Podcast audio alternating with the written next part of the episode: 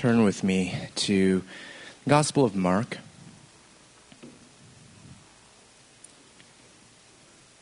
And we'll be reading today from the Gospel of Mark, starting in chapter 1, and we'll be reading the first 11 verses. And as you get there, if you could stand once more for the reading of God's Word.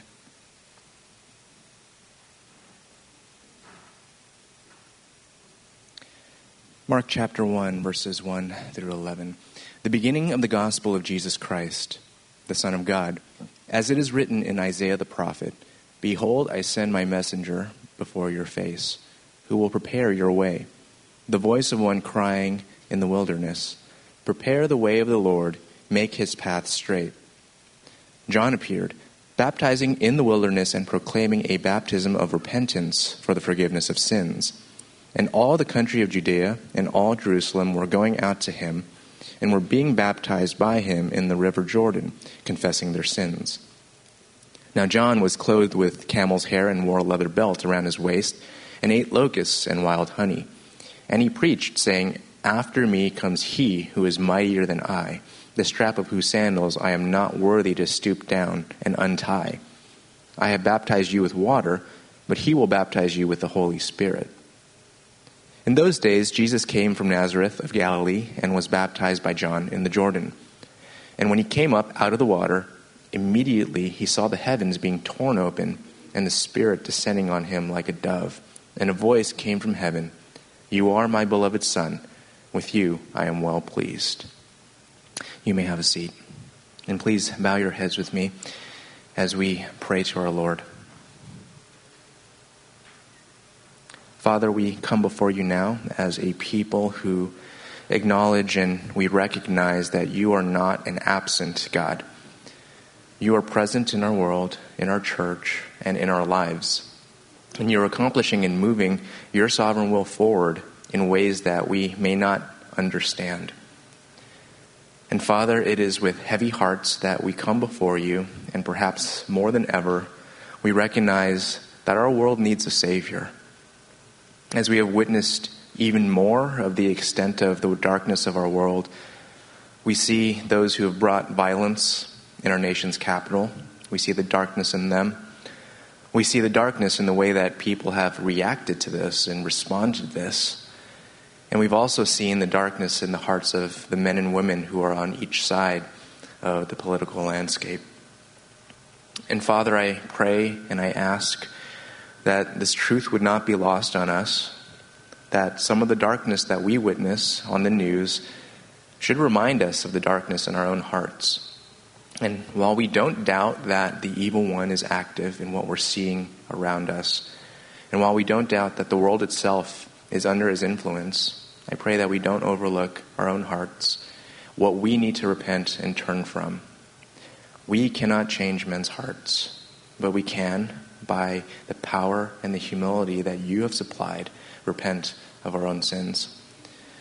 Lord, I ask that we as a nation and as a people would recognize that addressing our problems with anger and with protests, with social media posts, or with legislation even, is only trying to solve spiritual problems with the tools of the flesh.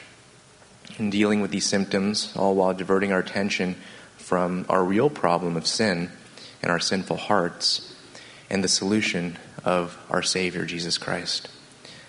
Father, we lament the state of the nation and the state of the world, but we also have hope because Christ is King. And your kingdom isn't on Capitol Hill or in the White House. And we have hope because we know from your word that we can be made new and we know how sin can be put to death and how darkness can be transformed by the light of your word. We know, Lord, that through Christ we can be like lights shining in the midst of what is clearly a crooked and perverse generation. Lord, humble us. Help us to recognize our own weakness that we might find strength in you. And protect us, Lord, as we consider those in our midst who are struggling right now those who are struggling physically from sickness or death in the family, uh, for, or for those who are struggling with um, just tiredness and lack of sleep and having welcomed new children into the world and dealing with some of the difficulties in that and being apart from the body. We pray for those who are struggling financially, from the loss of a job and the difficulty of finding another one. But most of all, Lord, we pray for those who are struggling spiritually. As for many of us, we've been apart from your people, apart from your body, and vulnerable to the lust of the eyes, the lust of the flesh, and the boastful pride of life. And we've been away from the people whom you've called us to strive alongside. Lord, even in the midst of the hardships that we endure, we still have ample reason to be thankful. And I ask that you would open our eyes to see the wonderful things that you have provided us. And yes, this includes all the material things that we have. And yes, it includes the relationships and the people that you have provided in our lives as well. But you have provided us also the greatest gift of yourself in Christ and His Word. And we thank you, Lord, that no matter how dark things may seem to get, we have a hope eternal that can't be taken away, that's hidden and preserved in heaven for us. And one day, this world, its desires, that right now they seem so big and so imposing and insurmountable, they will pass away. And those who do your will will abide forever. So we thank you for this joy, for the new life that is no longer bound by sin, and for the promises to look forward to. In Christ's name I pray. Amen.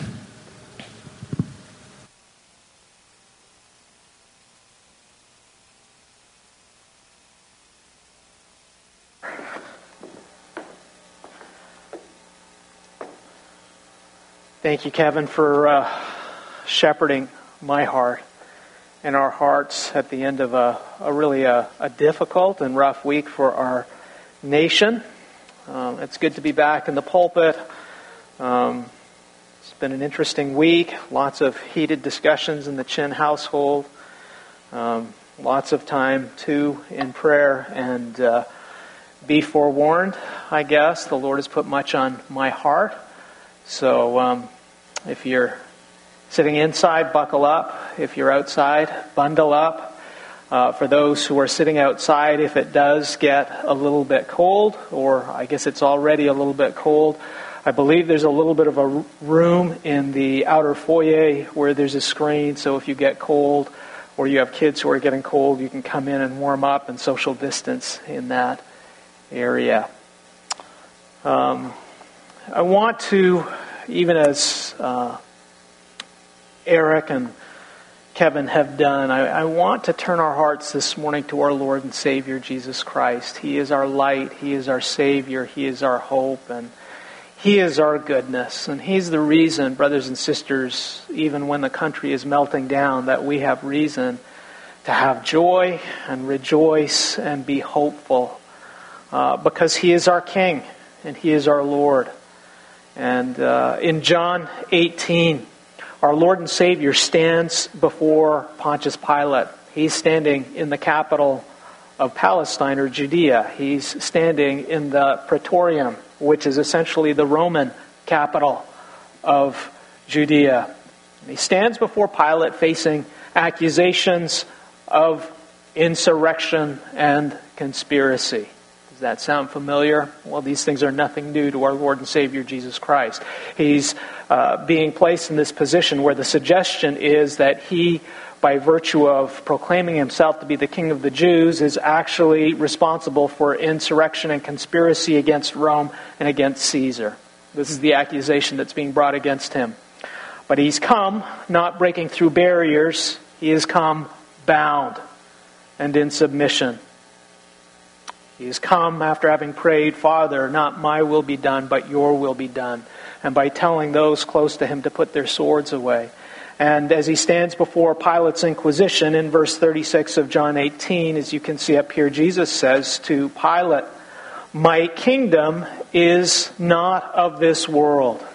If my kingdom were of this world, my servants would have been fighting that I might not be delivered over to the Jews but my kingdom is not from the world. And as disciples of our Lord and Savior Jesus Christ, it's worth meditating on how beautiful and how different the words and ways of our Lord and Savior Jesus Christ are from the words and ways of what we have seen on display, not just this past week in our nation's capital, but this past year and these past years. And I highlight this contrast, brothers and sisters, because if we're honest with ourselves, there have been an abundance of spats that have happened, yes, even in the conservative evangelical Christian communities on our Facebook or Instagram accounts, our social medias. And uh, one article written by an unbeliever recently this week made the point, and uh, I just wish they could see the connection to what our Lord and Savior Jesus says, where the point was made we can no longer divide the line between our social media and the violence in our nation. And that observation was made because many of those who were actively and visibly involved in violence this week, when their social media sites were examined, there was a lengthy and vociferous expression of violence and hate on their social media sites. And of course, what does Jesus say? Out of the overflow of the heart, the mouth speaks. Okay? And these divisions that we make are artificial divisions. And I highlight this contrast because many who visibly participated in the political movement and the events that led up to what we witnessed this past week in our nation's capital are professing Christians, those who would say they are conservative evangelicals, including leaders within the conservative evangelical community.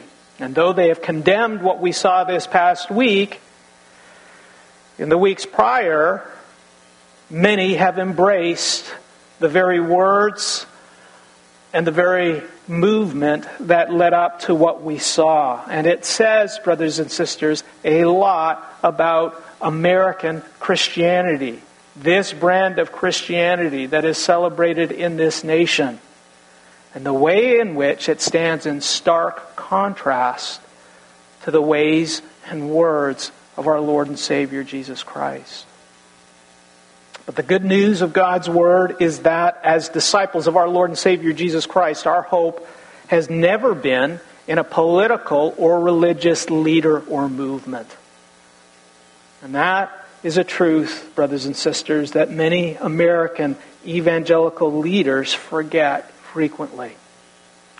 Our hope is in the God of the Bible, even as Kevin prayed this morning. Our hope is in the God of the Bible who draws near to save sinners like you and I from our sin. Our hope is in the only one who can save America. Because America is filled with sinners, brothers and sisters, just like me. Our hope, brothers and sisters, our hope is real because our hope is very clearly in a God who draws near to us and saves us, not with politics or protest, but with His good news. And that, brothers and sisters, is the gospel. And that, brothers and sisters, is the testimony that begins not at the end of the Bible, but right at the beginning. If you have your Bibles, please turn with me to Genesis 3, which, as it turns out, has much to say about what we have witnessed this past week. You'll recall Genesis 3 provides us with what was written by Moses, but what are the God breathed words that account for the advent of sin into the good creation of God's Word. What is often referred to as the fall of man, or the place where our original sin or our total depravity begins. And the events of this past week have provided ample evidence that we are not evolving as a species. We are not getting better or progressing or becoming better human beings. And no amount of wealth or education or legislation can hide our total depravity and our enslavement to sin. But, brothers and sisters, I'm excited about sharing with you the words of Genesis 3 this morning. Because as we come to Genesis 3, we see that the story does not end with our sin. Story ends with the words of a loving and good creator and shepherd who draws near to sinners in order to save us. I'm going to read from the English Standard Version, and we'll begin in verse 1, and we'll read to verse 11, even though it says 13 on the screen. Genesis 3, verse 1. Now the serpent was more crafty than any other beast of the field that the Lord God had made. He said to the woman, Did God actually say, You shall not eat of any tree in the garden? And the woman said to the serpent, We may eat of the fruit of the trees in the garden, but God said, You shall not eat of the fruit of the tree that is in the midst of the garden, neither shall you touch it, lest you die. But the serpent said to the woman, You will not surely die. For God knows that when you eat of it, your eyes will be opened, and you will be like God, knowing good and evil. So when the woman saw that the tree was good for food, and that it was a delight to the eyes, and that the tree was to be desired to make one wise. She took of its fruit and ate, and she also gave some to her husband who was with her, and he ate. And then the eyes of both were opened, and they knew that they were naked, and they sewed fig leaves together and made themselves loincloths. And they heard the sound of the Lord God walking in the garden in the cool of the day. And the man and his wife hid themselves from the presence of the Lord God among the trees of the garden. But the Lord God called to the man, and he said to him, Where are you? And he said, I heard the sound of you in the garden, and I was afraid because I was naked, and I hid myself. He said, Who told you that you were naked? Have you eaten of the tree which I commanded you not to eat? This is the word of the Lord. One evening, long, long time ago, I received a call from the lead physician of my medical team. And picking up the phone, he told me that he was handing over the medical practice to me immediately that evening because he had just received a phone call that his son had been in a car accident. His son was in college in Colorado and had been driving on a snowy night on a snowy road with a number of his fellow collegians. And there was a car accident, and his son ended up having to be taken by ambulance, I believe, to a local hospital. And uh, the lead on our medical team had received that call just a few minutes, and he told me, he said, Mark, I said, when did this happen? He said, just a, a few minutes ago. Um, so he said, I, as soon as I get off this phone call, I'm going to pack my bags. I'm going to jump in my car, and I'm heading straight to Colorado. And of course, he did what all good fathers strive to do. He went to be in that hospital as fast as he could. He spent evenings sleeping in a hospital cot next to his son. He sorted out the bills. He paid for what needed to be paid for. He also had to ask some awkward questions as well, but he did whatever was necessary in order to bring his son home and get his son to a safe place. As we come to Genesis 3, we see, in fact, this is what the Lord God is doing, but in a far more perfect and far more beautiful way. The Lord God here is stepping in to deliver his children from something far deadlier than a motor vehicle accident. The first man and woman, as we've read in these first few verses, have willfully turned their back on their Heavenly Father. And they've willfully turned their back on His Word. And they've done so in their quest for personal freedom and independence. Personal freedom and independence. Do those words sound familiar to you? They've done so that they can do what they think is right in their own eyes. They've done so so that they can get ahead. They have transgressed God's command. And they are discovering, as they live the lie, that they are unable to deal with the consequences of their sin. As we very much find out the same thing, and as many this week have found out. But the good news of Genesis 3 is that, like the good father and shepherd that he is, the Lord God does not abandon his lost sheep.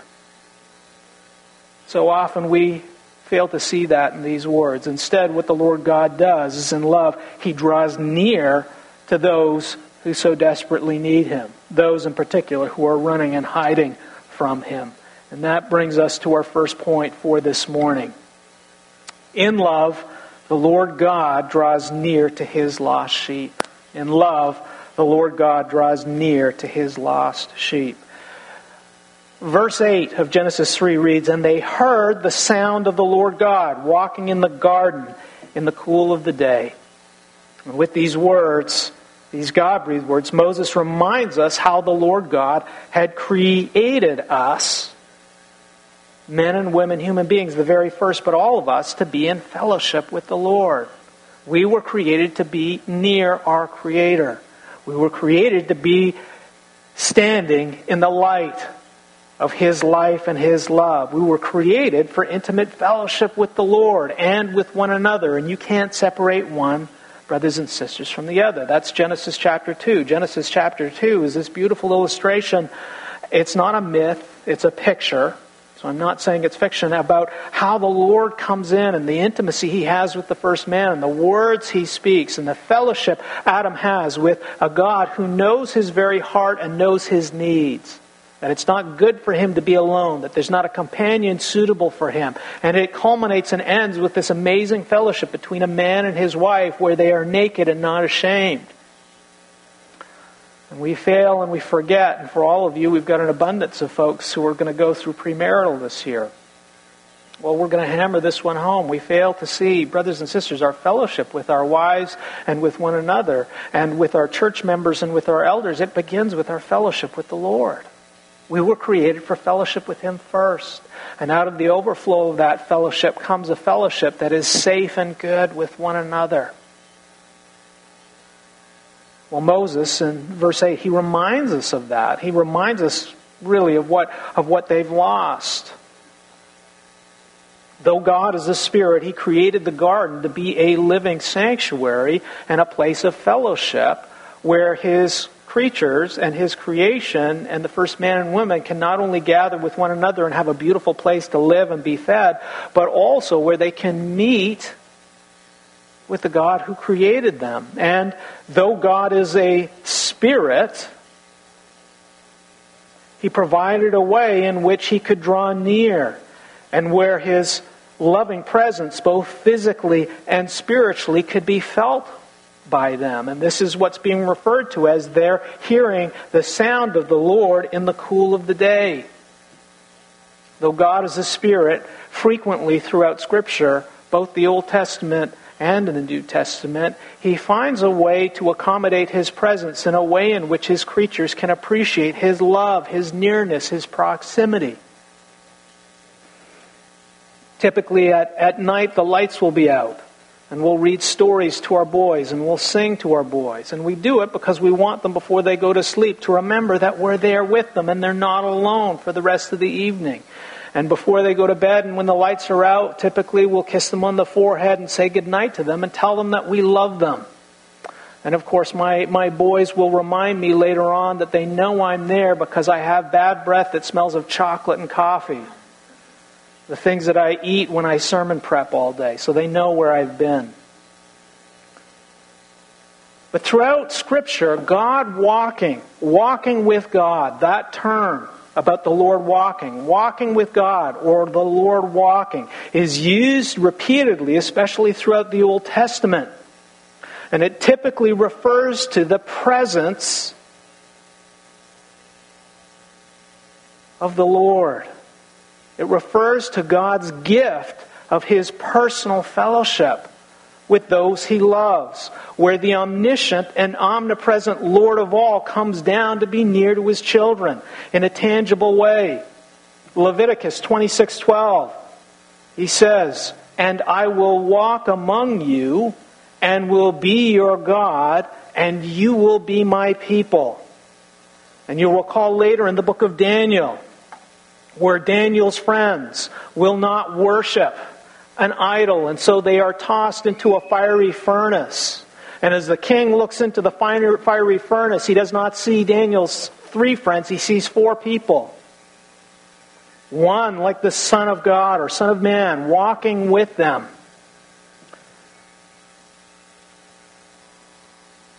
As we come to verse 8, this is what is happening. As the first man and woman hear the sound of the Lord God walking in the garden in the cool of the day.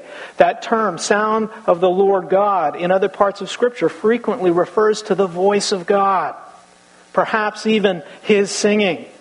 And the cool of the day, many believe, is an ancient Near East term referring to late afternoon or early evening when the cool breeze comes in.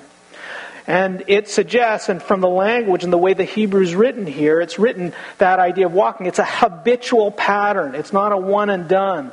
And it suggests the idea that the Lord made it a practice every day on a regular basis to walk through the garden, perhaps in the evening at the end of the day, to spend time with the first man and woman.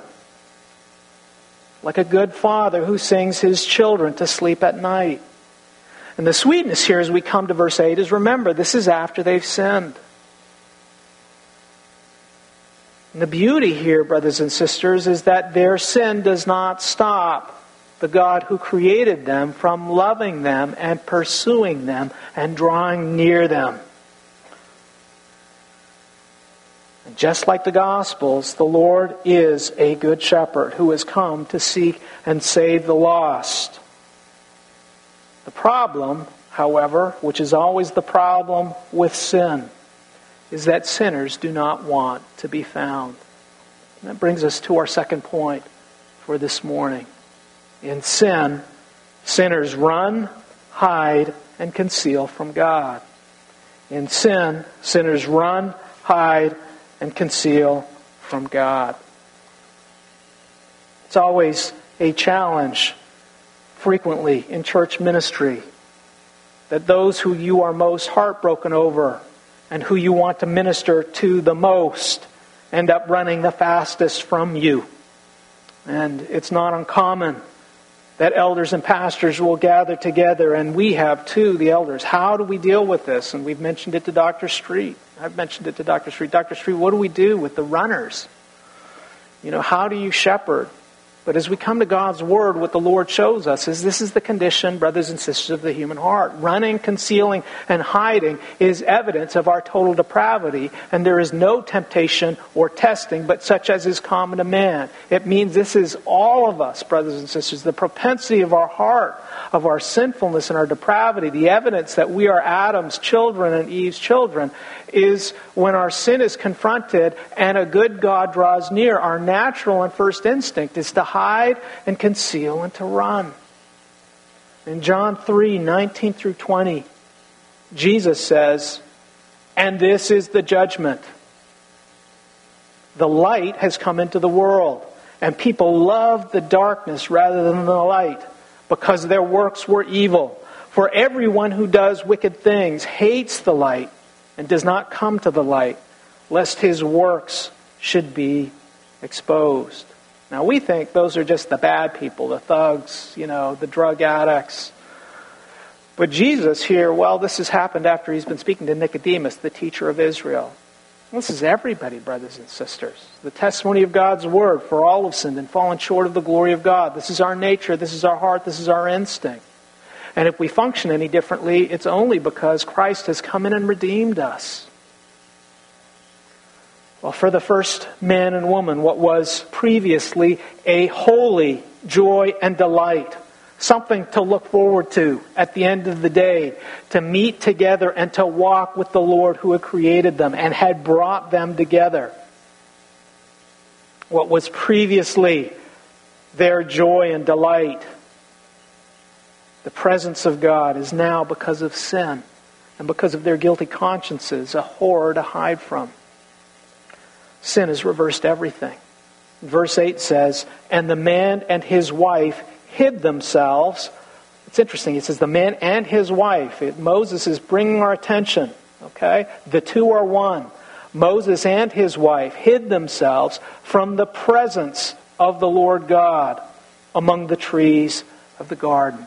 And here we see the nature and effect and evidence of sin, not just in Adam and Eve's lives, brothers and sisters, but in our lives too. As sinners, this is our natural inclination and desire to cover and conceal our sin using the very gifts God has given us. Using the very gifts God has given us to try to hide in plain sight from the presence of the only one who can save us from our sin. Sin is irrational, brothers and sisters, because it corrupts the goodness of God. And this is the folly of sin for Adam and Eve. Where are they going to try and hide? How are they going to outrun the Lord? And they are hiding in plain sight. This is the garden that He has created. And yet, the depravity of sin is such as they are using the very gifts that God has provided them for fellowship the house of the Lord, the garden, the sanctuary, the temple place, this very place. They're using that, including the trees that are there to provide them with shelter and food while they're using it to hide and conceal their sin.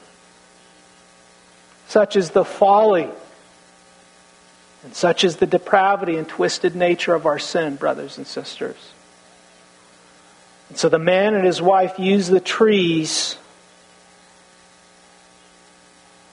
that God has graciously given them to hide from the God who they need to save them. Now, brothers and sisters, we're no different. And though we might not use trees and fig leaves, we use our education, we use our careers, we use our politics, we use our religion. We use our social media and we use American flags to do the exact same thing. To hide our depravity in plain sight under the guise of pursuing justice and freedom and saving America and pointing our fingers at everybody left, right, and center.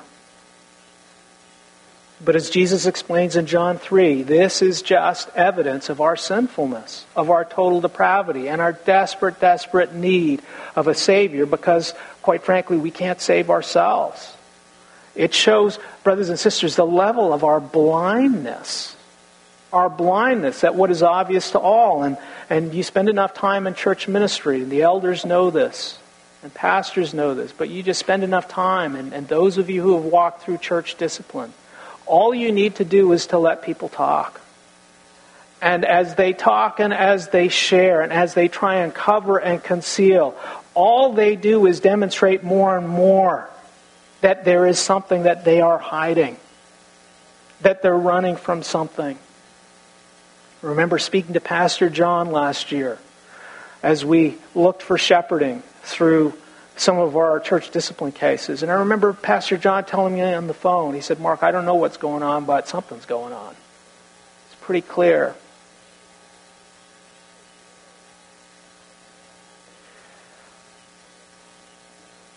The evidence, brothers and sisters, of our sinfulness is the way we try to distance and destroy whatever might expose that there is something wrong in our lives the way we try and distance, and if we can't distance, then destroy, whatever makes us feel uncomfortable about ourselves, or whatever shows us up, or whatever shows us to be inadequate, or that we might not be perfect. And the problem is, brothers and sisters, none of us are perfect. There was a certain church I went to, I won't name its name. But in their Sunday school, they used to load the tables beforehand with Krispy Kreme donuts. That was a highlight of my week. Is to go up there, Krispy Kreme all laid out, no worries about diet or all of those other things. But I noticed when I would go for donuts that nobody would stand around me. And it was a little bit odd. And then finally, as I came up to one young lady who was standing in front of me from a college, which I won't name, and she looked and she froze. And then she waited for me to go ahead, and I couldn't figure out what was going on. And then she said, Well, you're a physician. I don't want you to see me eating donuts. I thought, how crazy is that? I'm here to eat donuts too. And that's like our sin, brothers and sisters. You know, we don't want other people to see our sin. We don't realize they're all sinners too. When we made this transition from becoming a church member to becoming a pastor, suddenly nobody wanted to talk to us anymore, and you'd be in small groups and nobody would say anything. And two weeks before, while we were still members, everybody would share everything under the sun, and suddenly we'd get silent. The elders have shared with me similar stories as they made the transition to become elders. Suddenly, you know, and, and, and I just want to say to you, well, hey, we're sinners too. And I also want to say to you, all those things, all those tricks that you use to hide and conceal, all the little pat answers, oh, you know, God's working in my life, I'm struggling. I've used them all too. So we're not fooling anybody, brothers and sisters. We're all in the same line. And we all need the same Savior. And yet, that is the folly of sin. And it's evidence, brothers and sisters, of our total depravity. And it's not just true, brothers and sisters, of the last week or the last four years in America. Jesus explains to us this is the testimony of human history, and this is the testimony of the cross. That's what they did to Jesus. Jesus made the Pharisees and the Sadducees, the religious elite, aware that they were not right before the Lord, that they too needed a Savior and they too needed to be forgiven. And they crucified him for that. Sinners run, sinners hide, and sinners conceal. And when they can't get away, they do everything they can to destroy any evidence of the word of the Lord.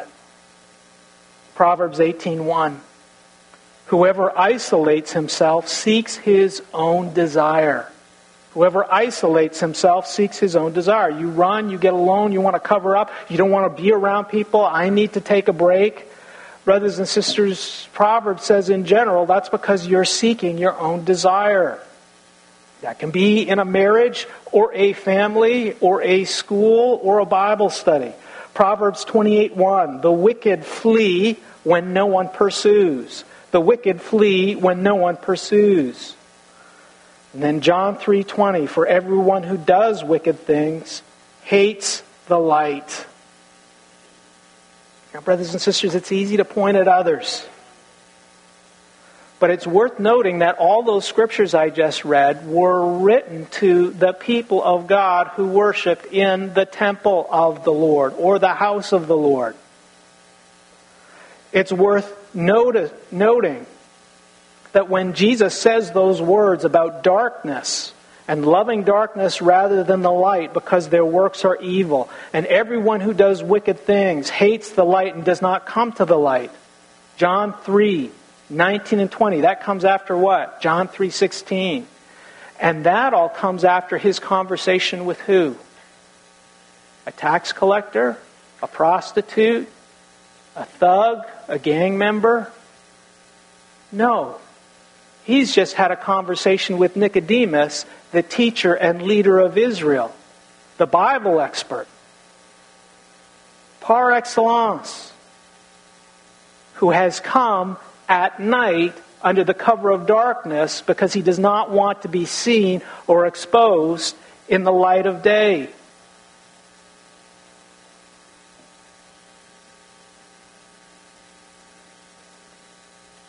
These scriptures, brothers and sisters, are being addressed to people who are in the house of the Lord.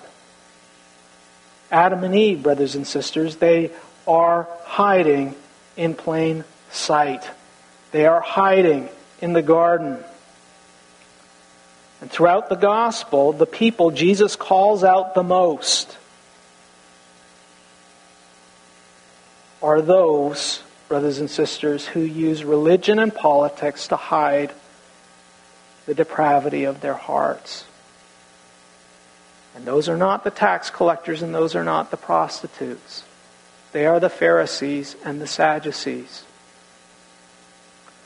And the Pharisees and the Sadducees, throughout the history of the church, are those who have been the loudest screamers, the loudest shouters, the loudest protesters, and those who, if there was a social media site in Judea at that time, would have been out there pointing their fingers at everybody else.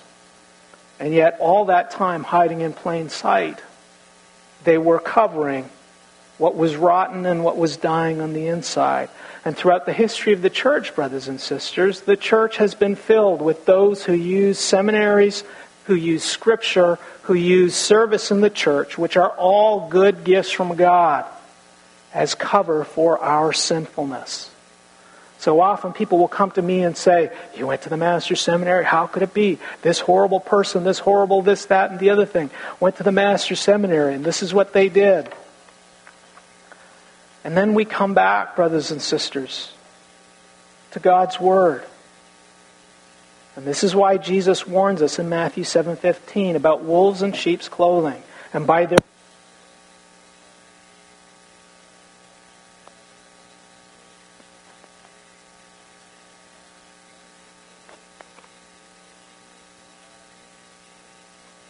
pastor has technical difficulties. Okay, are we back?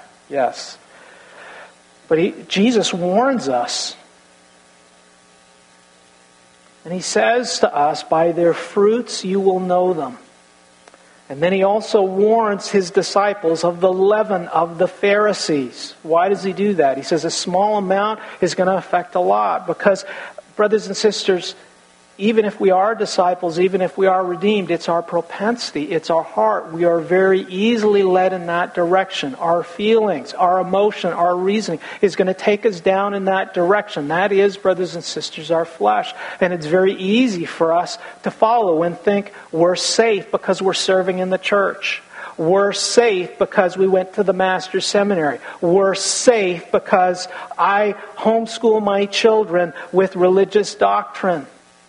And yet, brothers and sisters, none of those things can save us.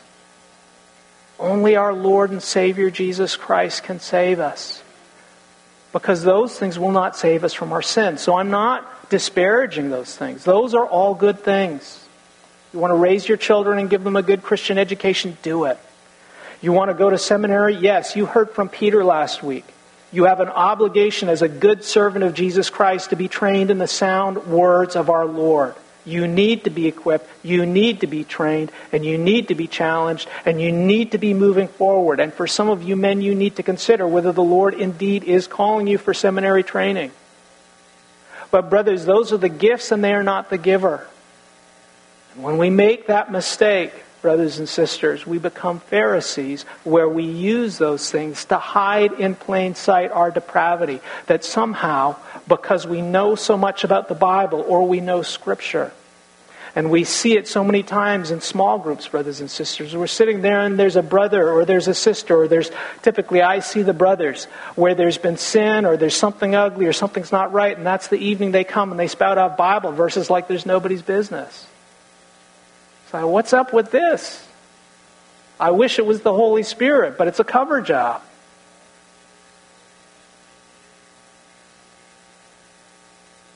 We do this, brothers and sisters, with all the pat answers. Let's not give them, I'm struggling, doing okay, the Lord's been good to me. All the things that we use as a password basically to say, stop asking questions, I'm doing okay, don't go any further. It's a cover job. We pretend that we're doing okay when we are not, and when in fact what we're showing and demonstrating is we are enslaved to our sin. Job 31:33, Job makes the point that concealing our transgression and hiding iniquities in our heart is who and what we are without the Lord. But brothers and sisters, the good news of God's word is that we cannot hide and we cannot run from the good Lord and the good shepherd who in love draws near to us. We can't outrun the Lord.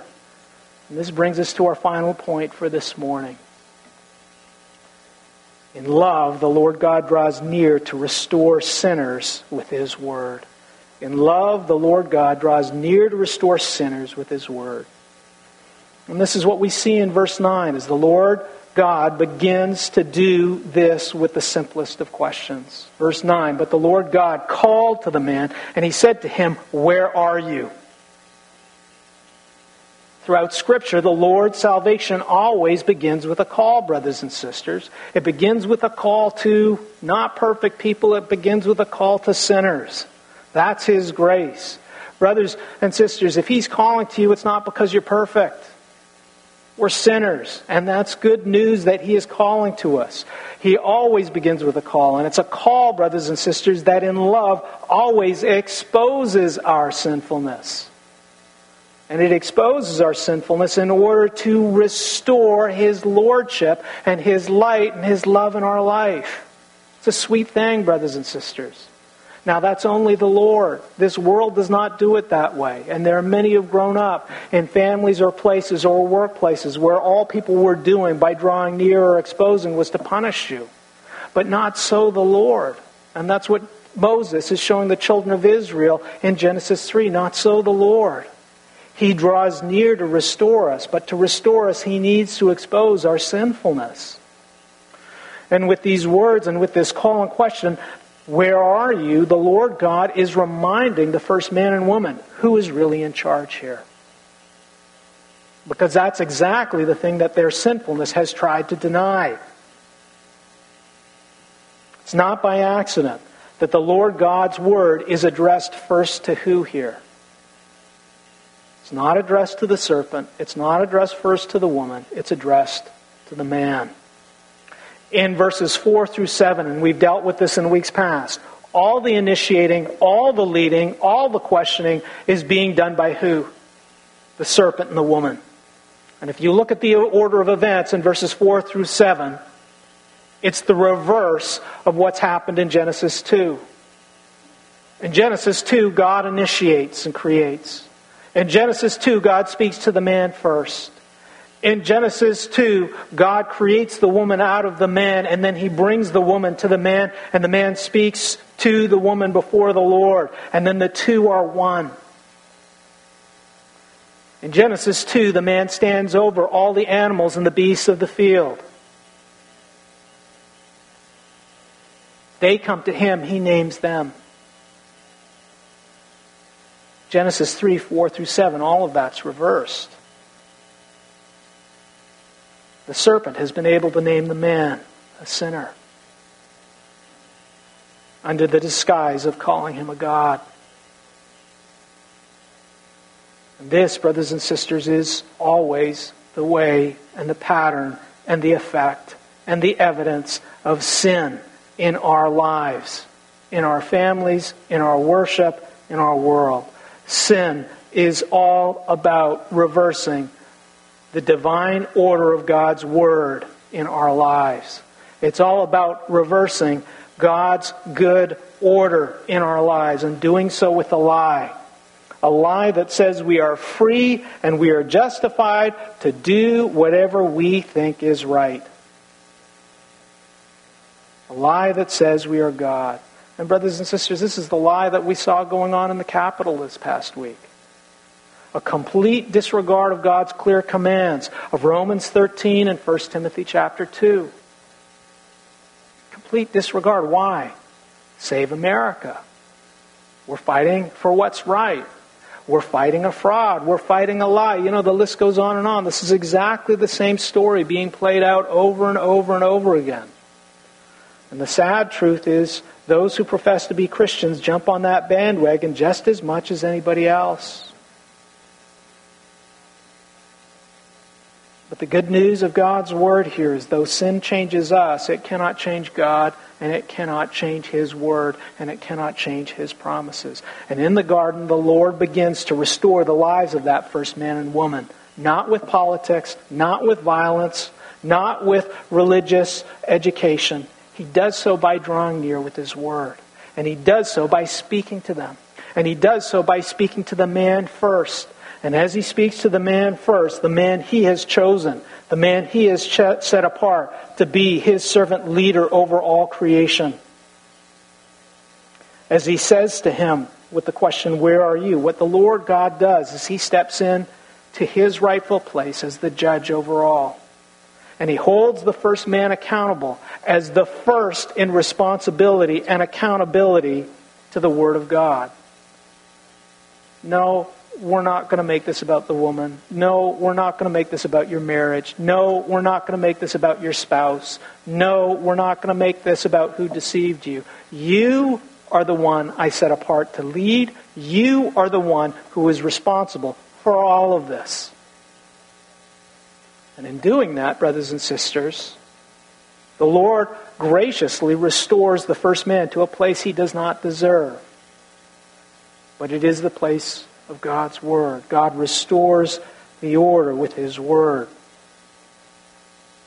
And then, after speaking to the first man, he speaks to the woman, and finally, he addresses the serpent. And as it was in the beginning, so it will be in the end. And, brothers and sisters, this is what is so wonderful about the word of the Lord and what it does in our lives. In love, it comes in and it puts things back where they are supposed to be so that we can be close to the Lord and have fellowship with the one who loves us and created us to be with Him. That's His purpose. And that's what His Word is doing.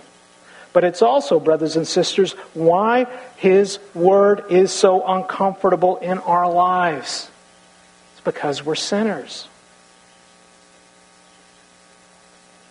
And what His Word does is it turns everything in our fallen world right side up. And for sinners who have become used to their sin, for sinners who are used to concealing and hiding, for sinners who are used to running away, for sinners who are used to carrying on and pretending as if God does not see and God does not know. When the word of the Lord comes in and starts putting right things right side up, it feels all wrong. It feels like we're upside down. We say to ourselves, this cannot be. Until we open our Bibles. And there it is, black and white. I think of our dear saints who struggle out of faithfulness or love for the Lord. Their hearts break. Singles who are not married because they will not date an unbeliever. Parents who are unable to have children but are faithful to the Lord in service. Those who have been obedient to the Lord, and it seems like they come with the short stick rather than the large stick. Missionaries and pastors who have given their lives to the Lord only to be sidelined and disrespected in their places of ministry. It happens all the time, brothers and sisters. And they're heartbroken. And you hear their stories and they share. Devastated. Hurt. How could the Lord allow this to happen? I've given everything for the Lord until we open our scriptures and see this is the story of His Son. His Son gave His life. He suffered so that we might have life.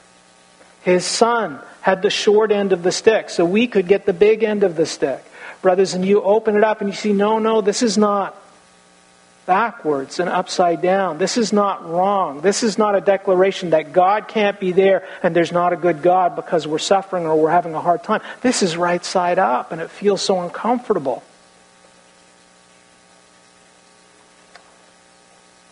And I want to warn you about that, brothers and sisters, because so often when the Lord comes in and He begins delivering people and He begins shepherding people and He draws near with His love and the light of His Word comes in and He starts putting things right side up, and people finally get to the point where their sins are being disclosed and the Lord is starting to carry that burden, their feelings and their thoughts and their minds resist it and push against it and they feel incredibly uncomfortable. And they say something must be wrong. And if it goes and people resist, many times they will blame the messenger, the pastor, or the elder, or the discipleship group leader who's just coming along and trying to share the word. Well, they must be wrong because they're making me feel uncomfortable. But, brothers and sisters, Jeremiah tells us the heart is deceitful. Who can know it? Desperately wicked. And he points out to us, brothers and sisters, that our heart and our emotions and our thoughts are corrupted by the sin of Adam and Eve, by our total depravity. And our hearts and our feelings tell us that things are right side up when they're upside down. We cannot trust our feelings. We cannot trust our thoughts. We cannot trust our minds. That's why it says in Proverbs 3 Trust in the Lord with not some of your heart, all your heart. Do not lean on your own understanding because it's flawed and corrupted. In all your ways, acknowledge Him, and He, not you, He will make your paths straight. It's showing that we're bent. And what God is doing is a kindness and a grace. You've heard this illustration before. During my years at trying to throw my hand at, at surfing, the man who mentored me always told me, he said, Some guys go out and they surf without a leash, Mark. That, that's not for you. Okay? And the point was, when I was getting started, you need that leash because when you get tossed in a wave and you get spun upside down, your brain tells you to swim in a particular direction, but because it's all mixed up, you end up swimming down rather than up and you can drown. He said, No, you just hang out, you just wait, you get tumbled, and you wait till you feel the tug of that leash. And you know that that's your surfboard pulling up, and then you swim up. Okay, and brothers and sisters, when life comes and it beats you up and things are hard work, friends, family and things are confusing and your head is in a spin, that's exactly the time when the flesh is strong and you can't trust your feelings and you can't trust your heart. And that's when, as David, we need to wait on the Lord. And the Word is that leash that we so desperately need to feel and wait on the Lord until the tug of that leash, until we know, okay, this is the direction that we need to go up. And when we hurry and we don't wait for the Lord and we start going in the direction that we think is best in haste, we end up going in exactly the wrong direction.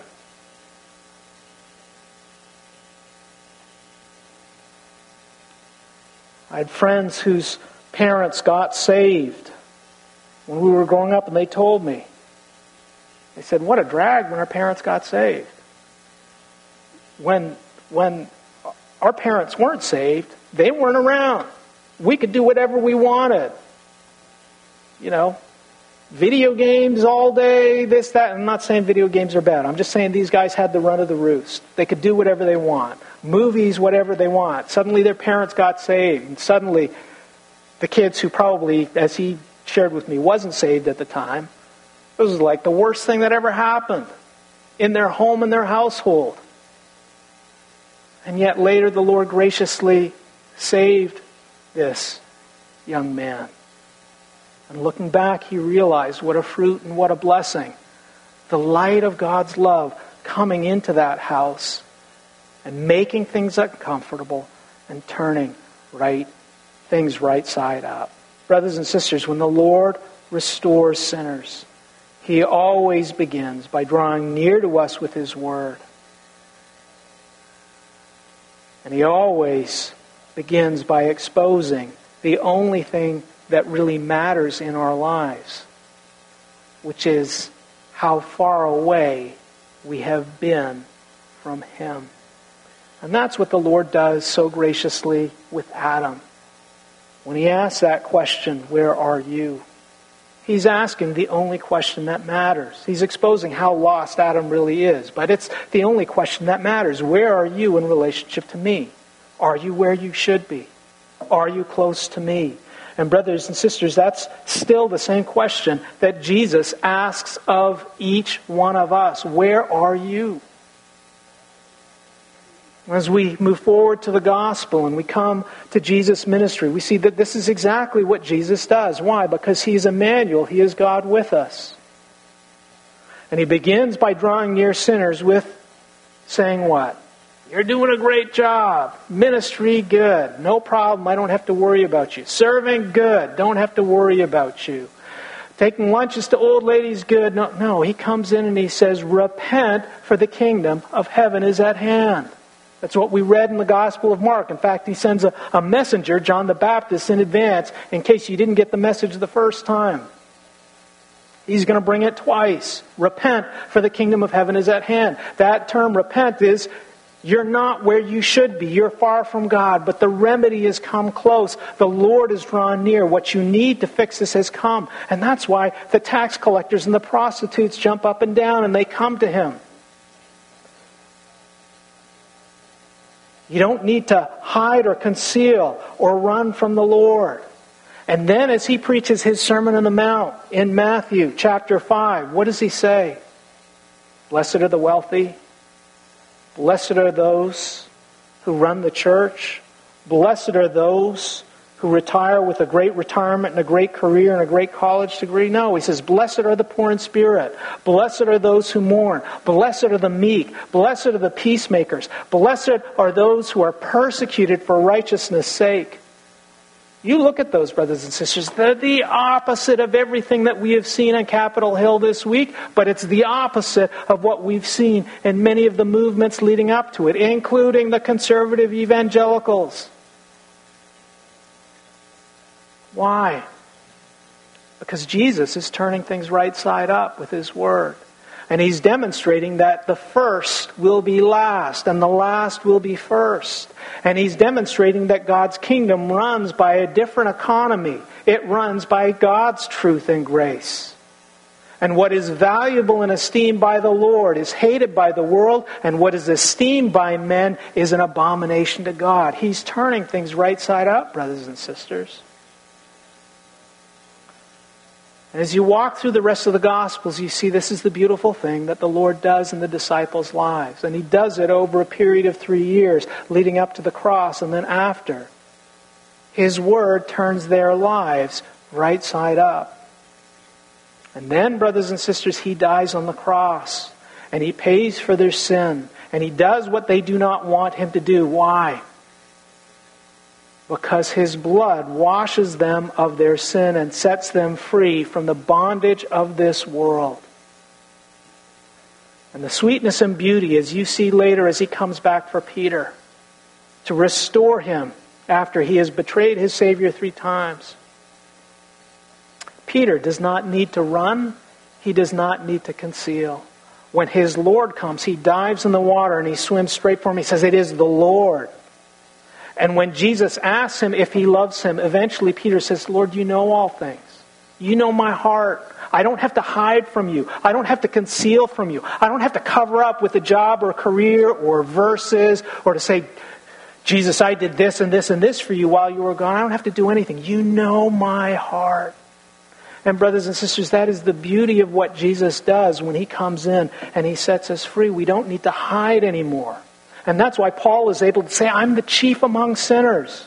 There's no hiding it. I'm only here because of the mercy and grace of the Lord, not because I'm great, smart, beautiful, all of those other things. And that's why the Apostle Paul says, I will boast in one thing and one thing alone. It's not an American flag, it's in the cross. Because it's the cross, brothers and sisters, that has set him free. And so that's why when we come to 1 Timothy, what we've been studying, what the elders have been leading you through, that's why Paul is jumping up and down. Because Christ has come in and he's turned their lives right side up and he's starting to turn their community right side up. He's restoring what they lost in the garden.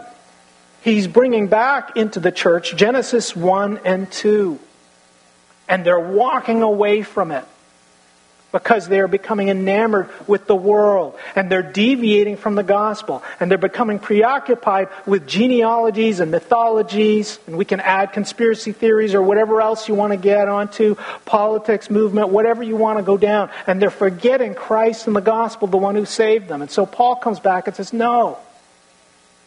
Christ has brought you back and turned things right side up Christ is to be king. The gospel is to be central. And in verse 2, rather than protest and jumping up and down, you are to pray. You are to pray for the salvation of your leaders. You might not agree with your leaders. You might not agree with the politics of the president elect. And we don't have to. And we don't have to obey when he commands us to do something that is contrary to God's word. But we are to pray for him. And we are to pray for his repentance because the only thing that will save America is what will save America from its sins. And the ones who are to lead in that prayer, brothers and sisters,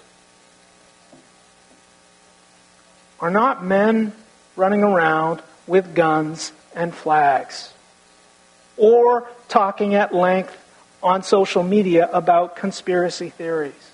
They are to be men who lead in prayer, lifting up holy hands, hands that have been washed by the blood of Christ, and therefore hope in Christ's blood to come and save the worst of sinners. And those who are to lead in the church are to be men, not women. Why? Because Paul takes us back to Genesis 2. Because the man sinned and the woman was deceived. And women, you are not to cover up your lives and use apparel or wealthy jewelry or clothes to be some sort of cover or concealing because you're saved and you're redeemed and you have nothing to hide. You are beautiful in the eyes of the Lord. You have a spirit that the Lord has given you. Let that be seen rather than falling for the trap of the world that all of these whistles and bells are somehow going to make you higher esteemed or better viewed. And the leaders of the church, it is not about your talents or your skills or your intelligence. It is the character of Christ in you. Christ the Apostle Paul is pointing out, has given all of this to you and he's made it right side up. Why are you turning it upside down?